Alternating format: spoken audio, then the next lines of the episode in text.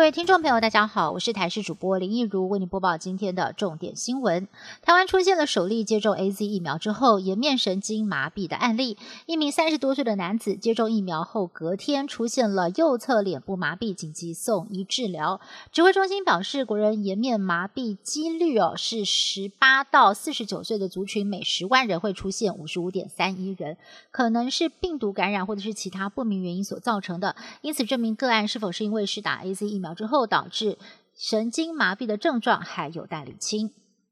台波旅游泡泡降价又放宽回台之后的检疫规定，但是二十一号的团还是只有两个人报名，不少的旅行社直接关团止血。有人认为，因为博流主要都是海上观光，旅客的族群比较局限。交通部观光局二十二号透露，本周有六个地区正在洽谈当中，其中包含了越南、菲律宾、关岛、夏威夷跟新马。不过，旅行社坦言，这回不太敢期待。如果反台检疫规定没有办法再放宽，有了博流泡泡的前车之鉴，贸然开团恐怕又会是一个前坑。全台面临半世纪以来最大的缺水危机。二十二号接近中午，德基水库山区一带下起了毛毛雨。灵山果农期待雨势能够比较持续久一点，可惜雨很快就停了，让山区的居民空欢喜一场。对比一下，德基水库去年接近满水位的时候，高度是一千四百公尺，二十二号中午的水位只剩下一千三百二十七点七一公尺，蓄水量也只剩下百分之三点九。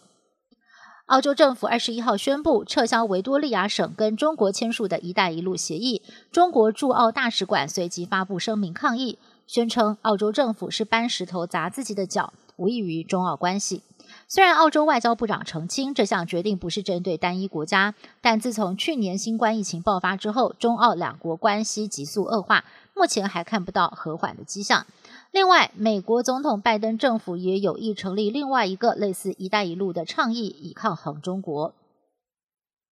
美国总统拜登跟日本首相菅义伟十七号发表联合声明，当中明确载入台海和平至关重要，引发了外界揣测，日本可能会以军事行动介入台海纷争。对此，日向菅义伟二十号在国会备询的时候回应，希望两岸透过对话和平解决台海问题，是日本的一贯立场。也强调日本不会以武力介入台海问题。也有媒体分析，如果中国企图武力犯台，虽然日本可向美国提供一系列的后勤支援，但根据日本宪法，自卫队也无法参战。